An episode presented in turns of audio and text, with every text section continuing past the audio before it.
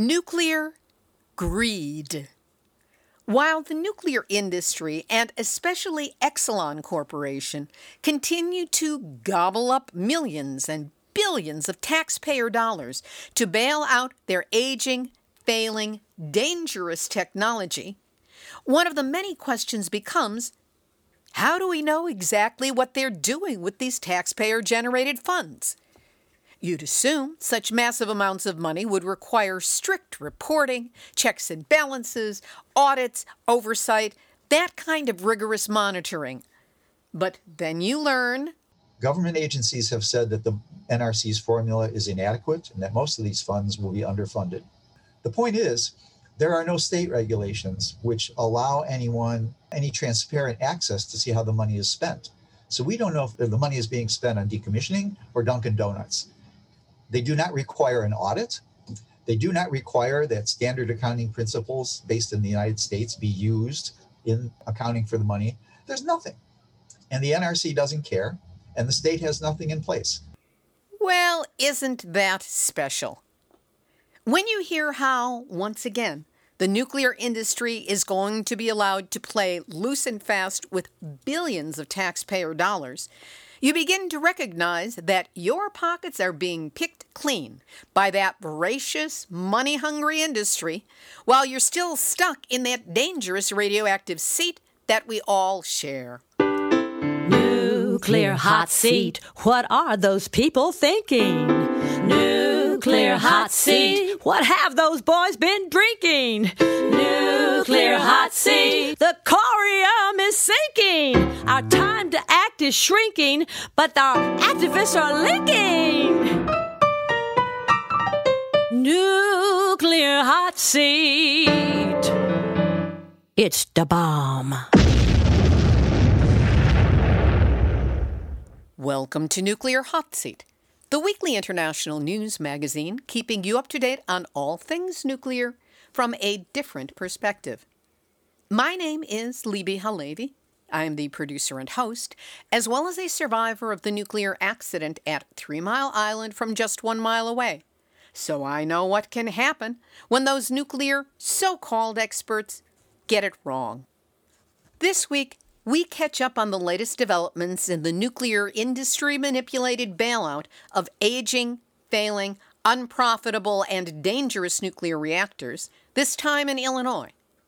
Dave Kraft, who is head of Nuclear Energy Information Service, or NEIS, based in Chicago, fills us in on the latest smoke and mirrors intended to hide the nuclear industry's insatiable demand for money to bail out their failing reactors and industry. And the decisions being made by the Illinois legislature in perhaps the next two weeks will have implications for years, decades, and beyond. Something the state's legislators seem unwilling to learn about before they vote. Well, maybe we can get them to listen to this program. We will also have nuclear news from around the world, numbnuts of the week for outstanding nuclear boneheadedness, and more honest nuclear information than seems to be evident by those working within the Biden administration. All of it coming up in just a few moments. Today is Tuesday, June 8, 2021, and here is this week's nuclear news from a different perspective.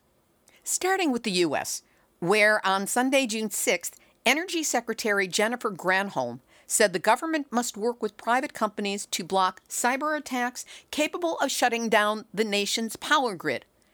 What she refrained from mentioning anywhere in that talk was that the thing that resulted in the meltdowns at three nuclear reactors in Fukushima was loss of power from the electrical grid that was needed to run the pumps for cooling. So, power grid vulnerability equals nuclear vulnerability. Anyone who thought the Biden administration might take a saner approach to nukes, think again.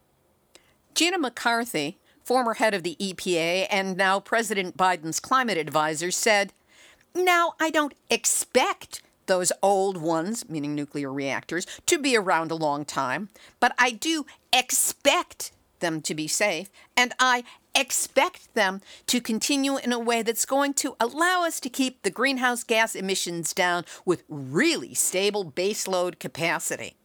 But as we all know, when it comes to nuclear, expectations are quite often disappointed. Dangerously so. And climbing on the nukes are green bandwagon is no guarantee that Gina McCarthy's expectations will be fulfilled. We've learned that Exelon's nuclear lobbyist bragged about the profitability of New York State Governor Cuomo's nuclear bailout. We'll have more about that on this week's interview. And now, for your weekly dose of nuclear boneheadedness Nuclear hot seat, nuclear hot seat, nuclear hot seat, nuts of the week. Nazi propaganda minister Joseph Goebbels followed the edict a lie told often enough becomes the truth. At least it's perceived as the truth. And that's what the nuclear industry continues to do with its well funded talking points and languaging hacks. Case in point, a May 24th article by one Steven Ashby, published in the Tri City Herald in Richland, Washington, home of the Hanford site and all those yummy, high paying radioactive jobs. In an obviously biased article, not unexpected in this publication, entitled How Tri Cities National Lab Research is Fueling a Carbon Free Nuclear Future, among the only 569 words in the article, not even a page and a half, Ashby uses the terms carbon free four times between the headline and only the first six paragraphs.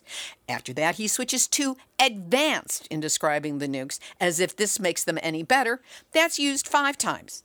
These terms alternate by paragraph with additional sprinklings of new, clean, efficient, less expensive. He does everything except chuck nuclear under the chin and tell it how cute it is and they do everything for you but wash the dishes and take out the trash. As for radioactive waste, ha! What radioactive waste?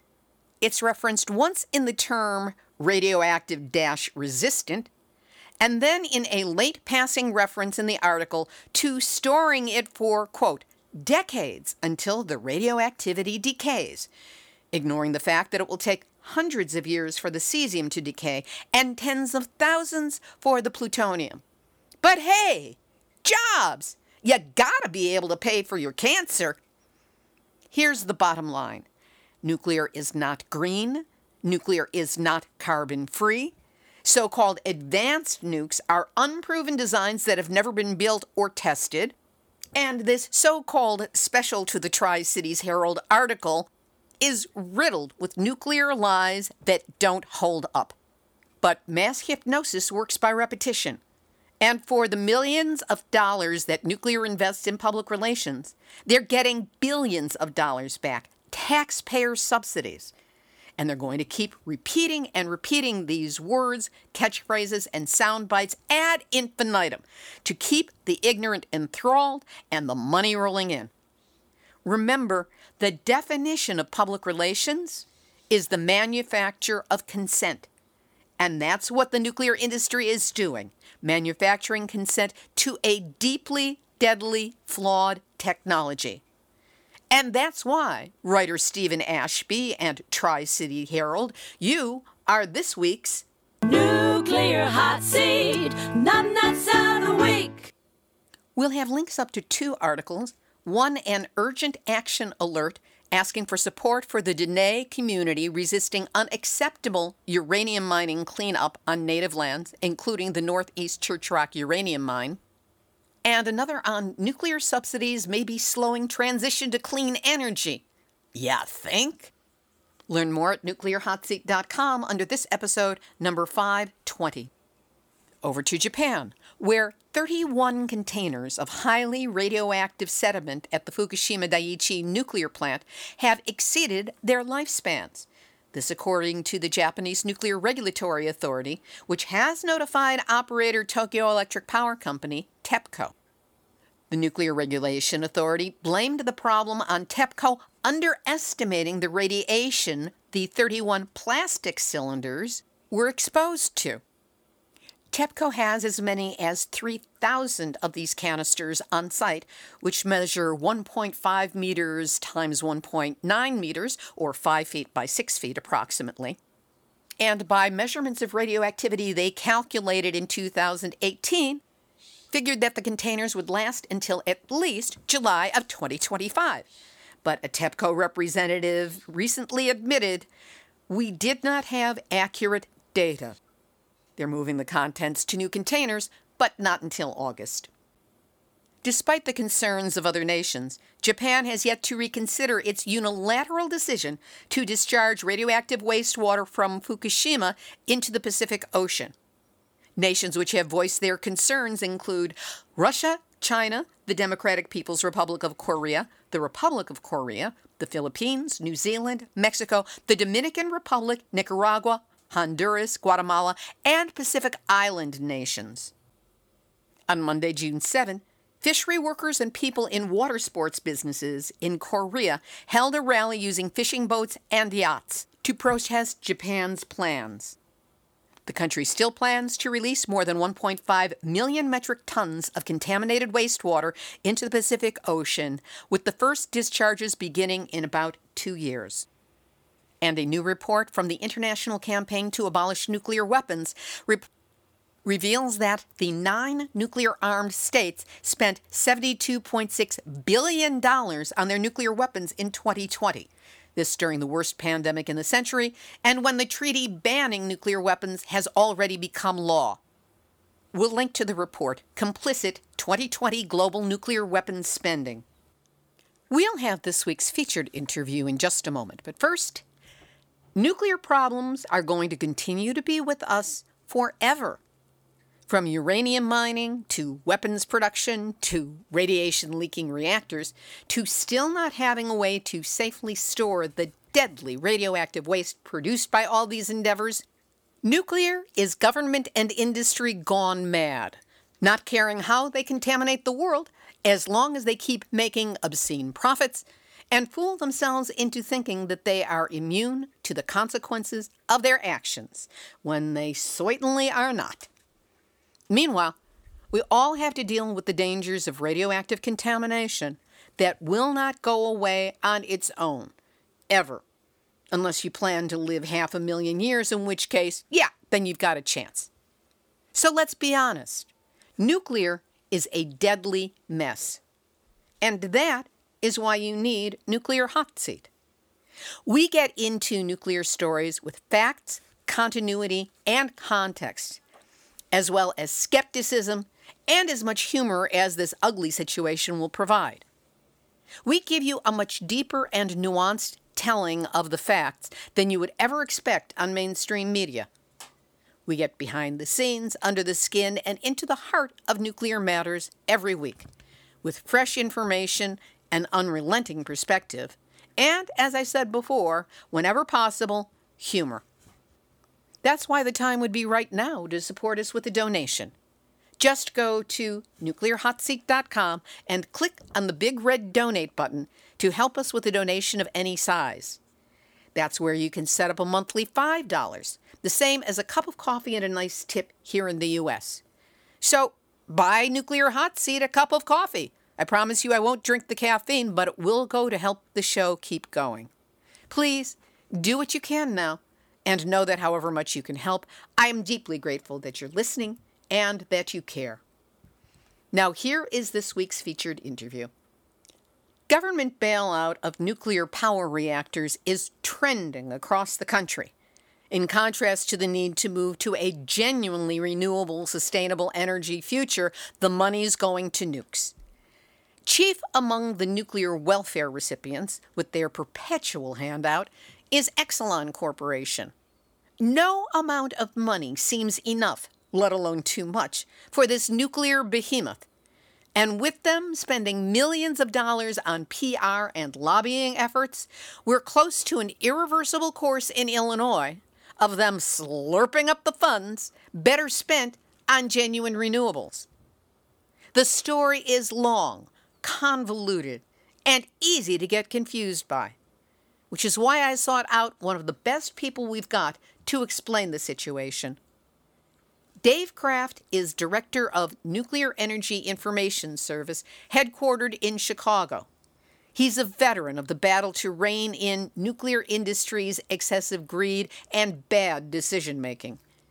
Here, he explains the current situation in Illinois regarding yet another bailout of Exelon's unprofitable, aging, ever more dangerous nuclear reactors, and how a vote coming up in the state legislature could commit Illinois to an energy path it will come to regret. I spoke with Dave Kraft on Monday, June 7, 2021, and my apologies for the construction noises in the background. Dave Kraft of NEIS, so good of you to be available on such short notice here on Nuclear Hot Seat. Glad to be here, as always. Let's start with a little bit of background about what's happening in Illinois. What was the 2016 Illinois clean energy legislation and what was its intention? The 2016 legislation, that was the Future Energy Jobs Act, FEJA, was a end result of about two, two and a half years of both and Exelon ComEd manipulating.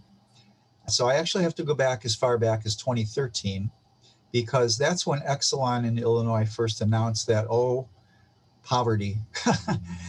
Our reactors aren't making money for us. They're not making enough. Maybe the legislature should bail us out. If you don't, Illinois is going to become, you know, the Middle Ages all over again. So they started that belly aching in late 2013 into 2014. And in Illinois, around that time, a group called the Climate Table emerged. And actually, the Climate Table emerged to create comments for Obama's Clean Air Act. We wanted to make sure that fossil fuels was addressed in the Obama rules that were coming out.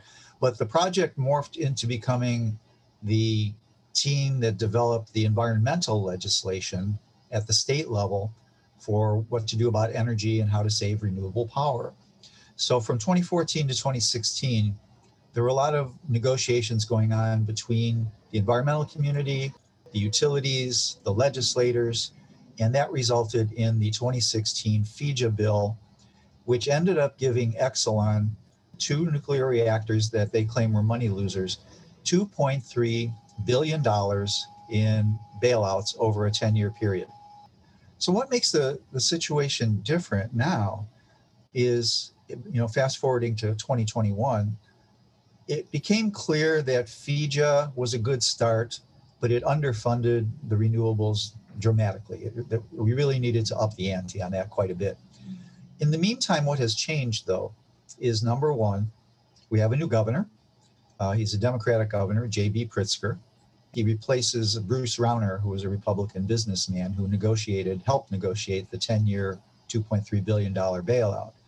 The second major change, though, has been that Exelon and Commonwealth Edison's lobbyists have been indicted and, in some cases, pled guilty to lobbying irregularities, poor ethical choices, which resulted uh, literally in ComEd, the subsidiary of Exxon, pleading guilty and paying a $200 million fine to the federal government. Further, though, the FBI continues to investigate the previous Illinois Speaker of the House, Michael Madigan, who had been the other architect of the FEJA bill, the $2.3 billion bailout. He was House Speaker for 50 years. He set an all time national record for House Speaker consecutive years. And he ran the show. He was more powerful than the governor. He was in with Exelon and ComEd, so anything they wanted, they got. And he's gone. He resigned finally at the beginning of the year or late last year, I forget which. So that's another thing that's different now. So we have a new governor, we have a new Speaker of the House, we have a company that used to have a lot of political sway down in our state capital under indictment and perhaps more. The FBI continues its investigations. So the final piece that's different, also at the national level, begins in 2016 with the Trump administration. His FERC, the Federal Energy Regulatory Commission, was given marching orders to bail out coal plants, fossil fuel plants. And so they came out with some ridiculous rules and regulations on ways to do that. And the folks here in Illinois saw that as a real threat to the continued expansion of renewables here, you know, based on what they wanted to build on from 2016. So they looked at a loophole that existed in the FERC regulations, which would have allowed Illinois to establish its own market called a capacity market, which would allocate money to power plants so that we would ensure that we would have the power available in the future. That's one of the ways that utilities make money. It's called the capacity market. The other way they make money is to sell electrons. So one is an insurance policy, the other is actual manufacture of power. So the deal, though, that had to get cut, as always, was that Exelon had to get a pound of flesh out of it. So they had been working on this language within its own bill, the current bill called CEJA, the Clean Energy Jobs Act.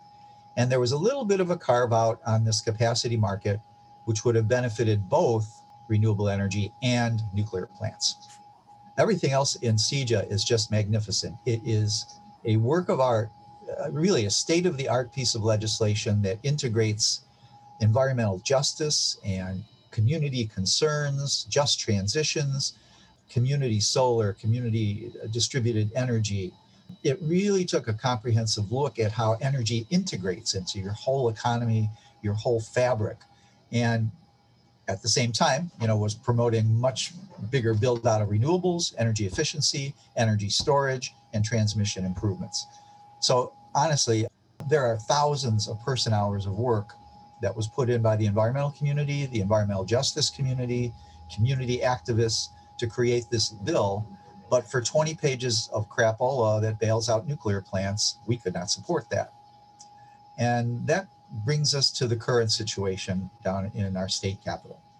So our legislative session was scheduled to end May 31st, and it did at midnight. And there were five major energy bills in the hopper. There was the CEJA bill, which I just described by the Enviros. The governor put his own bill in the hopper. Both of those, by the way, were both 900 pages plus of legislation. The Exelon folks, because they become so toxic, did not put their own legislation in, but they were able to get labor, especially the trade union laborers like IBEW, pipe fitters, boilermakers, and stuff like that, to carry water for them. So they put a bill in the hopper.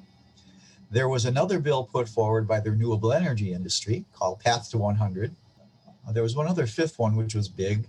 And then there were two other smaller ones from downstate utilities. So you can imagine legislators had to wade through 4,000 plus pages of competing legislation to come up with something at the end. And of course, what's the old statement by Bismarck? You know, the two things you don't want to see made are law and sausage. So we realized that all of this stuff was going to get dumped into the Legimatic and chopped up and reassembled as a final piece, and nobody was going to get everything. But we wanted, we, meaning Nuclear Energy Information Service, wanted to be sure that something we dubbed the nuclear hostage crisis finally ends. We coined that phrase back in 2014 to describe the process by which Exelon and the other nuclear utilities panic pedal state legislators into bailing them out. And the way they do it is they announce that a plant is economically distressed and not being rewarded by the market for their environmental benefits of being low carbon. They, of course, get their workers all upset, and those families of the workers who then get the mayors of the towns nearby whose tax base depends on the company town industry, which is Exelon. And they get their legislators all worked up in a frenzy that if you don't bail out Exelon, we're going to lose all these direct jobs, all these indirect jobs. The tax base is going to go down the toilet. So this has been a blueprint that Exelon has milked very successfully since 2014. And I presume other utilities have done a variation of this in their communities as well. It's based on the premise, though, that reactors are going to live forever, that they're never going to end, that nobody knows when the termination is supposed to be. So these jobs have to be protected at all costs. And that's simply not true we point out every reactor has an operating license, and on that operating license is the closure date. So everyone knows in advance when the plants are going to close. And we urge mayors and workers and labor unions to protect their constituents by being adults and getting a retirement program in place called Just Transitions. You always save for a rainy day. And when those plants go away, that's the rainy day. So if you don't have something in place ahead of time, for sure you're going to end up with a destroyed tax base, with jobs lost. So you plan ahead. That's all we've been saying since 2014. So finally, in this round of legislation, just transitions is being talked about, but only primarily for the fossil oh. fuel industry, coal plants, gas plants. We worked really hard to try and incorporate the nuclear communities as well, but there's some difficulties with that, but they may they may be able to get around it. So this is the mess that legislators had to pull together into legislation by the end of the session, and they failed to do it. So we have no energy bill. We do know that the legislators and negotiators of all the parties are working together on a new draft of something which has not been released. And the governor and the legislators have mentioned in the public press that they anticipate within the next two weeks they're going to call a special session and enact an energy bill. But nobody knows what's going to be in it at this point. So, this is the crazy situation we have. We have the opportunity to be the premier energy legislation in the country or the absolute nothing because we won't have any energy legislation.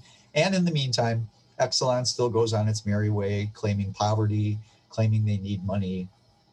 Now, one other little quirk to this go round came about when the newly elected Governor Pritzker said, because of the scandal here with Exelon and ComEd, utilities will not be writing energy legislation anymore.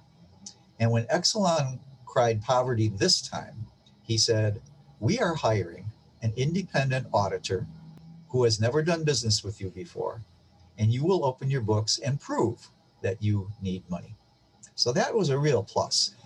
The company that he tapped was Synapse Energy from, I believe they're back east, and they have a very good reputation uh, of being independent, doing thorough work. They released their report at the end of April, and at that point, Exelon and the union people had been saying, we need 500 million a year for anywhere from nine to 15 years. That's what their target was for a bailout. So you're talking a pretty good chunk of change there, $5 billion perhaps.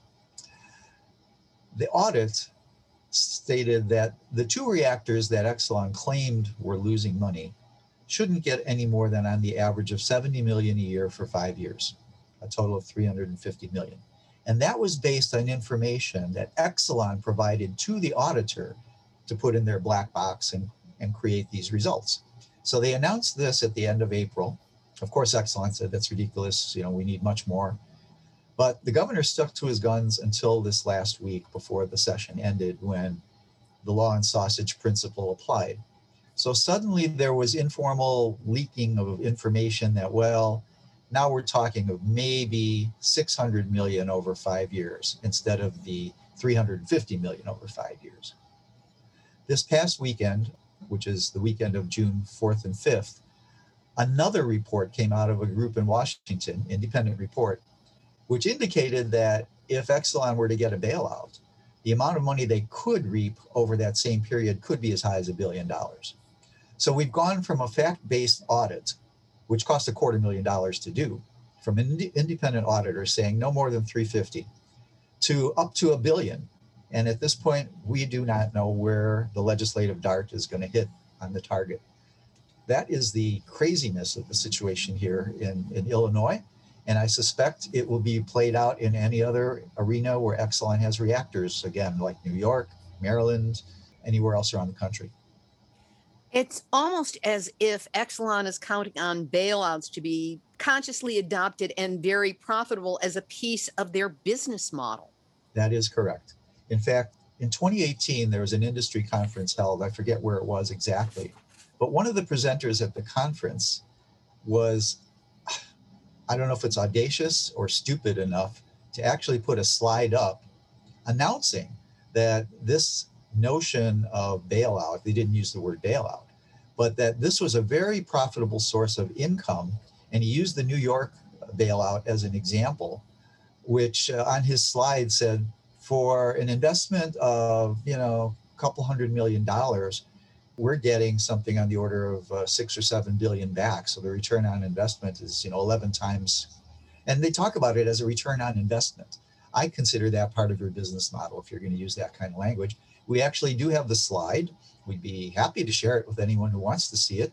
And we did send it to our legislators, you know, in Illinois saying, hey, Is this the business model you want to deal with when you're you're afraid to deal with this company that's already been indicted, pled guilty, has been dealing with unethical and, and illegal lobbying practices? So uh, you know that's just the status of politics. Uh, you know you need a raincoat and hip boots every time you go down to the state legislature. It seems. And a clothespin for your nose as well. What kind of response, if any, have you gotten from legislators from your outreach with this information? We have received a thunderous round of indifference. Early on, uh, before they were even down to legislation, Governor Pritzker commissioned a number of working groups to deal with various facets of what would be in an energy bill. We had petitioned to be a part of that discussion seeing as how nuclear only gives 45 to 55% of the state's electricity, we thought that might be a topic worth discussing, discussing, but no, we were not allowed to participate. So then we contacted the governor's assistant who was kind of monitoring this process and said, if we send you information, would you at least have the courtesy to distribute it to the working groups? And he agreed to do that. So as far as I know, we dumped this information into the black hole and it gets distributed or not. We're not sure. We have no way of knowing. And what we decided to do was to give them information about the pieces which we knew they were not going to discuss in the energy legislation, but which is going to have tremendous impact moving forward. And I'll list a few of those now so you can get an idea. There has been no discussion and will be no discussion of radioactive waste production. We did a testimony several years ago when CEJA first came out saying, let them close. That means that Illinois will not produce somewhere between 250 and 350 tons of high level radioactive waste over that period of time. That's great. You know, that's a societal burden we won't have to pay for. So there's no discussion of radioactive waste. It's continued production. What's how we're going to deal with it. Another thing that is totally absent, and Illinois regulations and law is totally absent on this front, is reactor decommissioning, which is the teardown and the cleanup of the site once a reactor closes. We've already experienced that with the dual reactors north of Chicago called Zion. It took them 11 years and they finally got the site down to grade level. They haven't gotten certification that they're radiologically clean yet, but they tore down the reactors.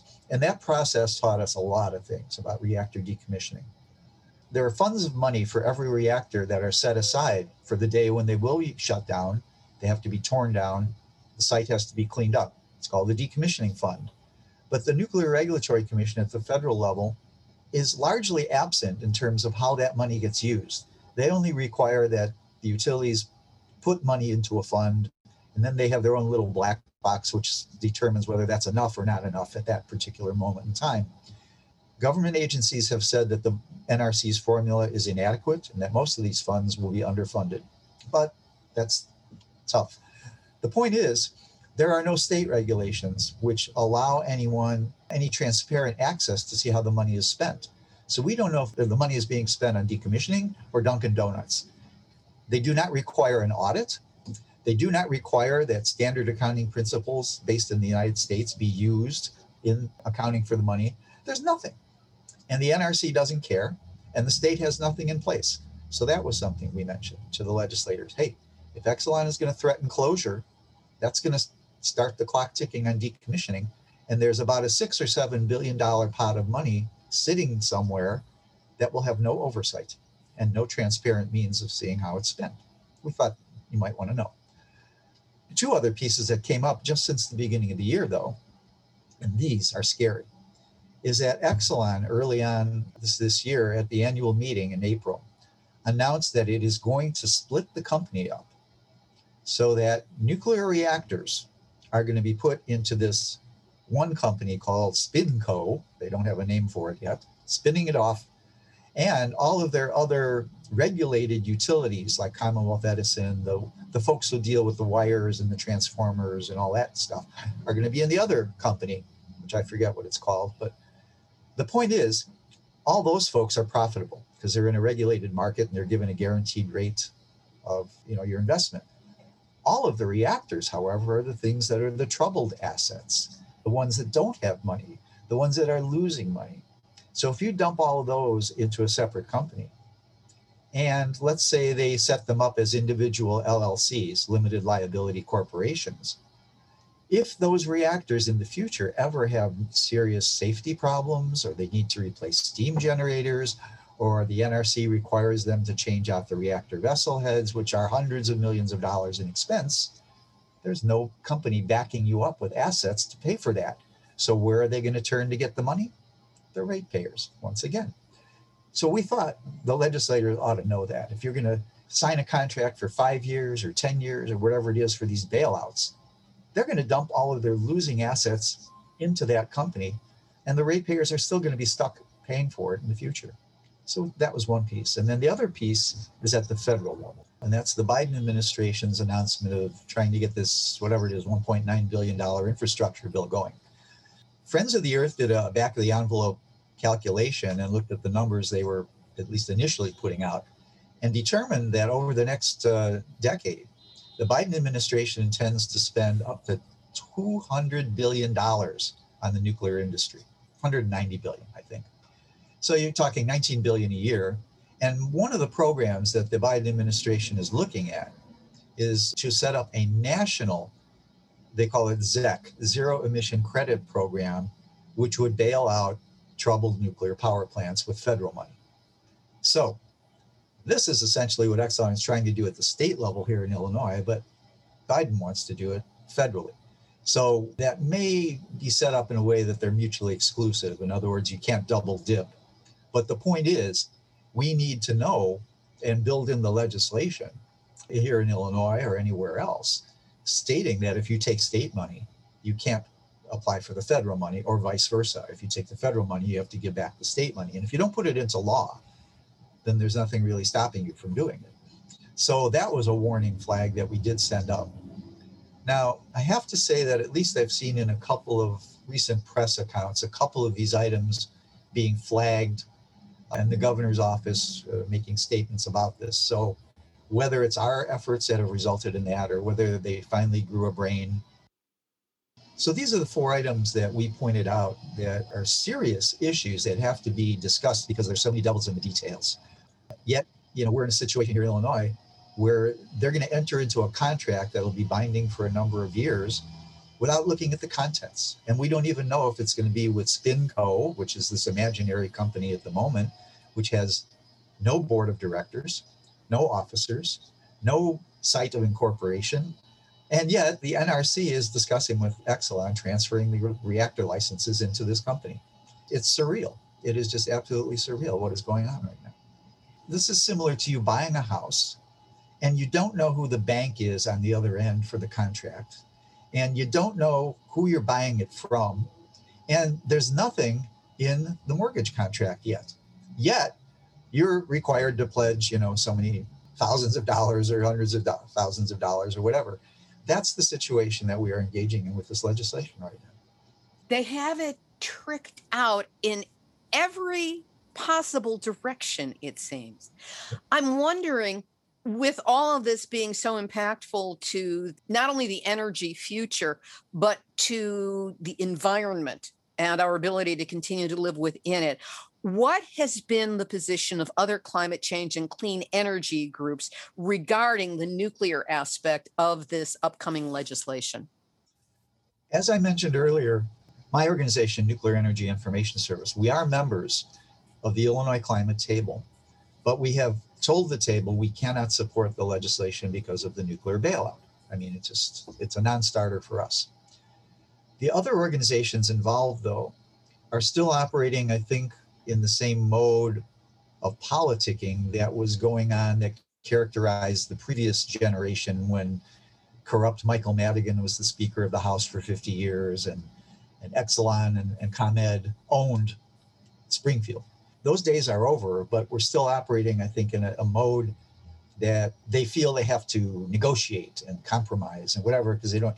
No party feels strong enough to win legislation on their own, and that includes Exelon and that includes labor. So there does have to be some sort of give and take and compromise. However, it's been clear all along that at this juncture, the climate table's first priority is to shut down the fossil fuel industry. They have a hard stop on shutting down coal plants, which is the year 2030. I don't know if that'll remain in the final bill, but that was the goal. And they wanted to make sure that if there were a need for more energy, that it wouldn't be replaced by natural gas. So shutting down the nuclear plants to the coalition seemed like a non starter. They don't have the faith that we can build enough renewables and efficiency and storage and transmission in time to either keep rates low or actually have enough electrons. We dispute that, and we've recommended that they at least take a look at the work of people like Mark Jacobson of Stanford University, who we we recently did a program and invited legislators to view, and they didn't. but you know, he did a state by state analysis, which showed how you get to a 100% renewable energy future. In fact, that's been our mantra all along, uh, Libbe, is we point out to the legislature, you can't have a clean energy future by bailing out the past. And that's what they're doing. You know, we, we joked with them even when we were giving our testimony, asking them, will the next bill be a bill that bails out blacksmiths or coopers or Conestoga wagon makers who were lost their jobs and their tax base because the automobile came in or automation came. You know, it's that stupid. And we try and get that across. In fact, there have been recent closures of enormous industrial impact in Illinois, which did not get bailed out. We pointed out that a number of years ago, Mitsubishi Corporation closed the plant in downstate Illinois, which resulted in the loss of somewhere around 1,600 or 1,800 jobs overnight. They didn't get bailed out. The community didn't get bailed out. We just heard recently, I believe Jeep, which manufactures vehicles out in Belvidere, Illinois, which used to be a Chrysler plant, is also going to be laying off something like 1,400 workers. I don't hear any of these people saying, oh, God, we have to bail out Belvidere. We have to bail out Rockford. It's only Exelon. It's only ComEd. They get the special treatment. And that's ridiculous. So, given all the challenges that you're facing with this new legislation coming up, it sounds like rather rapidly, what items does NEIS think must be included in the final legislation? Early on, when we announced that we couldn't support any of the bills that supported nuclear power, we took the tack of saying what should be in a final bill. And there were three very simple but very critical pieces. The first is, of course, no nuclear bailouts. And I told you our mantra you can't have an energy future by bailing out the past. The second is you aggressively take whatever money you were dumb enough to consider using for the bailout and put it into not just renewables, but energy efficiency. We are talking energy storage, we're talking about improving transmission because each of those, if they were improved on and maximized, have significant climate impacts and significant economic impacts for local communities. The third piece, and this is very important, we've been championing this for eight years now. There must be a very rigorous just transitions package put together, which protects the local tax base over a period of time and gives workers an opportunity for job training, bring new jobs to the community, you know, an economic transition package, which is funded by the utilities that are outgoing to ease that transition. Because we saw what happened to the Zion community in 1998 when then Commonwealth Edison closed down the Zion plant. That community lost 55% of its tax base overnight. You can imagine what that did to the school system, to public services, it totally disrupted the real estate market as jobs were lost, people moved out. It's totally devastated the community and they haven't recovered since. We had tried to get people to say, look, talk to the ex mayor of Zion, talk to the present mayor of Zion, learn the lessons so that it doesn't get repeated and enact the just transitions. If you do that, that's prudent planning. The final thing, and it's not something we demand, but we've harped on this since FEJA days, 2014, 2016, is the legislators don't understand that we are not in an energy transition. Transitions are incremental steps, one forward, half back, you know, everybody gets a little of this, a little of that. It's very gradual, incremental, and linear. That's not the way the world is operating right now. We are in a place of energy transformation, and transformations are a totally different phenomenon. They are not linear. They do not take little baby steps. They leap, they jump, and they do it unpredictably. And people get left behind unless they plan ahead for contingency. That is the way energy is going on worldwide right now. We pointed this out in Europe back in 2014, 2016 with the E.ON company and others, uh, showing that in their corporate documents that they recognize that energy as we thought of it in the past is over. And we have to re- totally rethink how energy is done. So we're trying to get across this notion that you can't successfully meet a transformation by these transitional baby steps and in business as usual and incrementalism. That hasn't flown very well because the job of a legislature is to please everybody and write legislation, which is all compromise. Well, there are some things in life you don't compromise on. Surgery comes to mind. You know, well, take out 60% of the appendix, and I don't know if I can afford the rest. I'll come back in two years. You know, some things just are not amenable to that kind of analysis. And that is what a transformation is about. How soon is this bill going to be coming up for a vote and how does it look? The word on the grapevine is again, the legislators themselves said they had hoped to be called back within two weeks of May 31st to come back on final language and vote on it. So that is the last word we've heard. We have not gotten any more briefings on content or negotiation or anything. We've seen no text.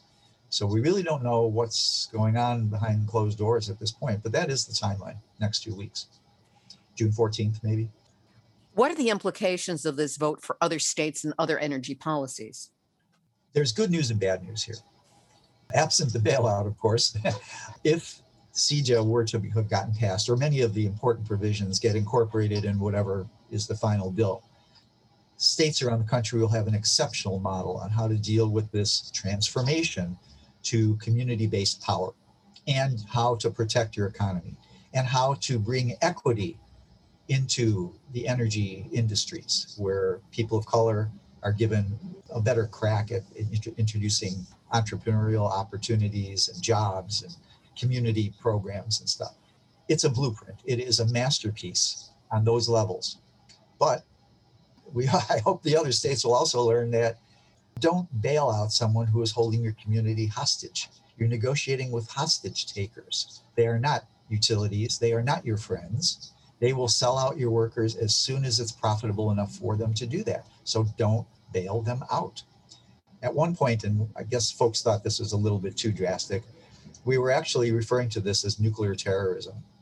Because if you look at the definition of what a terrorist does, a terrorist makes threats in exchange for some sort of desired outcome, whether it's financial or political.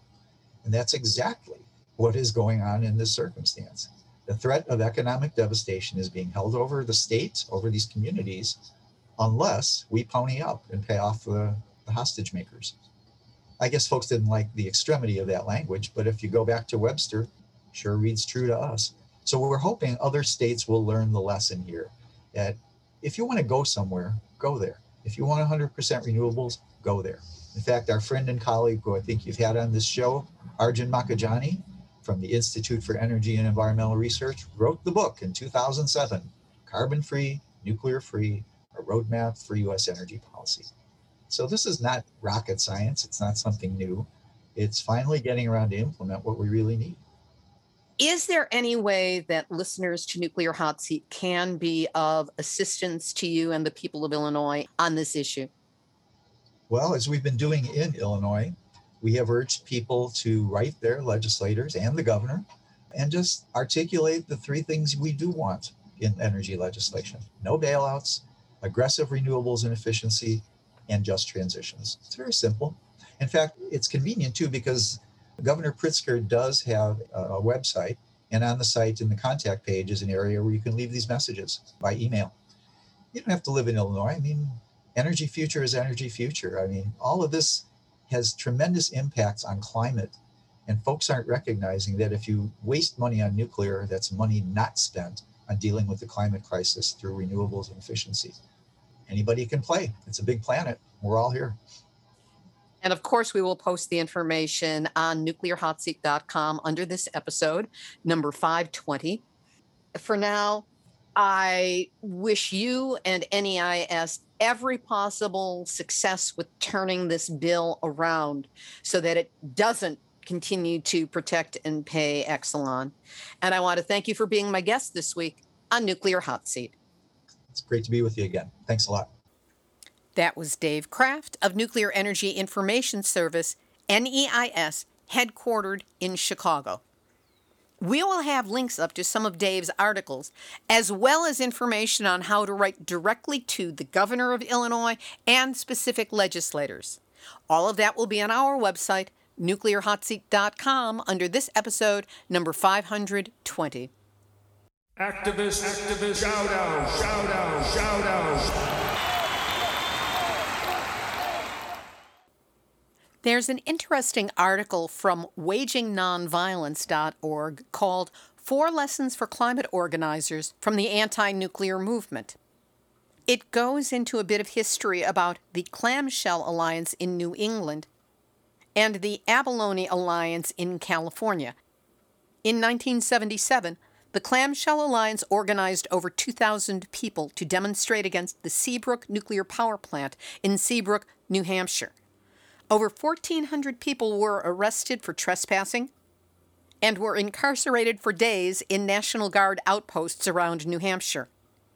More than 500 of them refused to pay bail and were ultimately released without consequence. National reporters descended on this previously obscure project, and awareness of the anti nuclear movement skyrocketed overnight.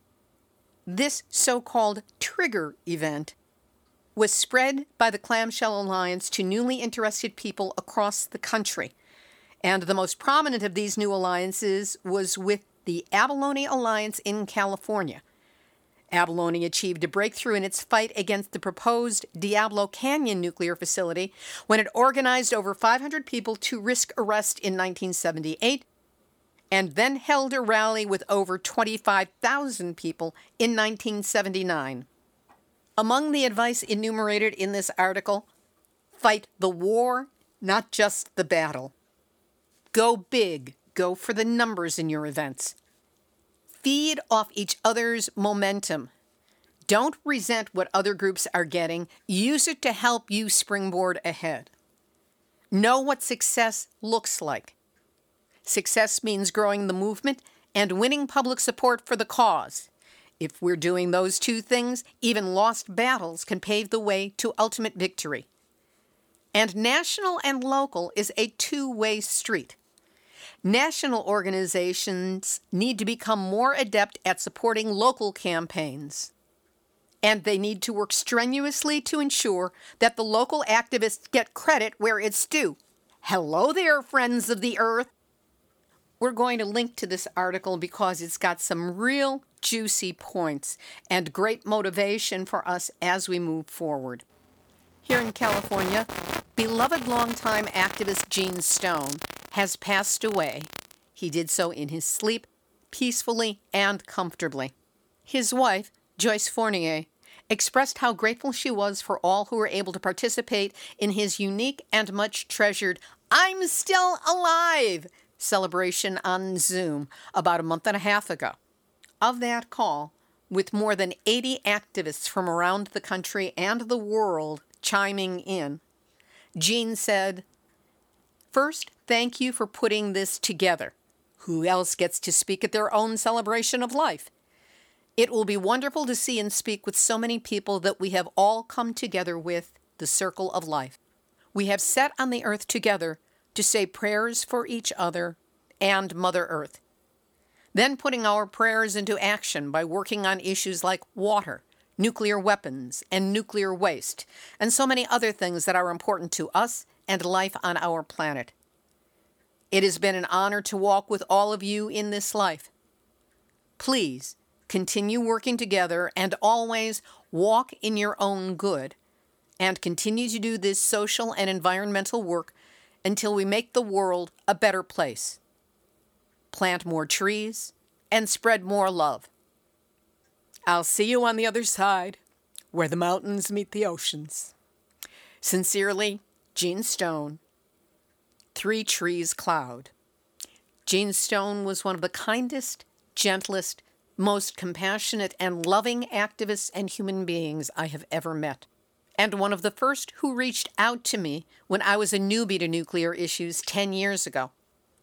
He was always available with some words of advice an emergency interview when I came up short for the program, and spiritual grounding for this forever battle in which we are involved. May he find peace with spirit and much comfort to his wife, Joyce Fournier, and his son, Micah Stone. My own footnote Gene died of esophageal cancer with multiple throat tumors. It makes me wonder about the number of times he was out at San Onofre, walking around, taking readings right next to the 5 eighths inch thin canisters, each carrying more than a Chernobyl's worth of radiation. I guess we'll never know if there was a connection. And a heads up that next week, the program of June 15th, is episode number 521, which means it is the start of the 11th year of Nuclear Hot Seat. It's our 10th anniversary. I don't know that I have time to put together anything special, but know that the date is special to me, and hopefully it will be for you as well. This has been Nuclear Hot Seat for Tuesday, June 8, 2021. Material for this week's show has been researched and compiled from nuclear-news.net, deunrenard.wordpress.com, beyondnuclearinternational.com, the International Campaign to Abolish Nuclear Weapons, or ICAN, HuffPost.com, voanews.com, truthout.org, Hall No, tri-cityherald.com, mainichi.jp, chinadaily.com, koreatimes.co.kr, spglobal.com, thebarentsobserver.com, wagingnonviolence.org, and the captured and compromised by the industry they're supposed to be regulating Nuclear Regulatory Commission. Thanks to all of you for listening. And if you want to make certain that you never miss a single episode of Nuclear Hot Seat, there's an easy way to do so. Just go to our website, nuclearhotseat.com, look for the yellow opt in box. That's where you put in your first name, you put in an email address. Simple as that. You will be getting an email with the show as it posts every week. That also includes a short summary of some of the material that is in that show. You can also find us on any one of the podcast channels that are out there. And here's where I need and have come to rely on your help. You're up close and personal with your nuclear issues wherever you happen to be. So if you have a story lead, a hot tip, or a suggestion of someone to interview, send me an email info at nuclearhotseat.com and I'll see what I can do about it. And of course, if you appreciate weekly verifiable news updates about nuclear issues around the world, take a moment. That's all it will take. Go to nuclearhotseat.com and look for the big red button. That's where you can really help us out with a donation, and we will appreciate your support. This episode of Nuclear Hot Seat is copyright 2021, Libbe Halevi, and Heartistry Communications. All rights reserved, but fair use allowed as long as proper attribution is provided. This is Libbe Halevi of Heartistry Communications, the heart of the art of communicating, reminding you that with nuclear, the number one issue is and must be long range safety for people and the environment. There you go. You have just had your nuclear wake up call. So don't go back to sleep because we're all in the nuclear hot seat. Nuclear hot seat. What are those people thinking? Nuclear hot seat. What have those boys been drinking? Nuclear hot seat. The corium is sinking. Our time to act is shrinking, but our activists are linking. Nuclear hot seat. It's the bomb.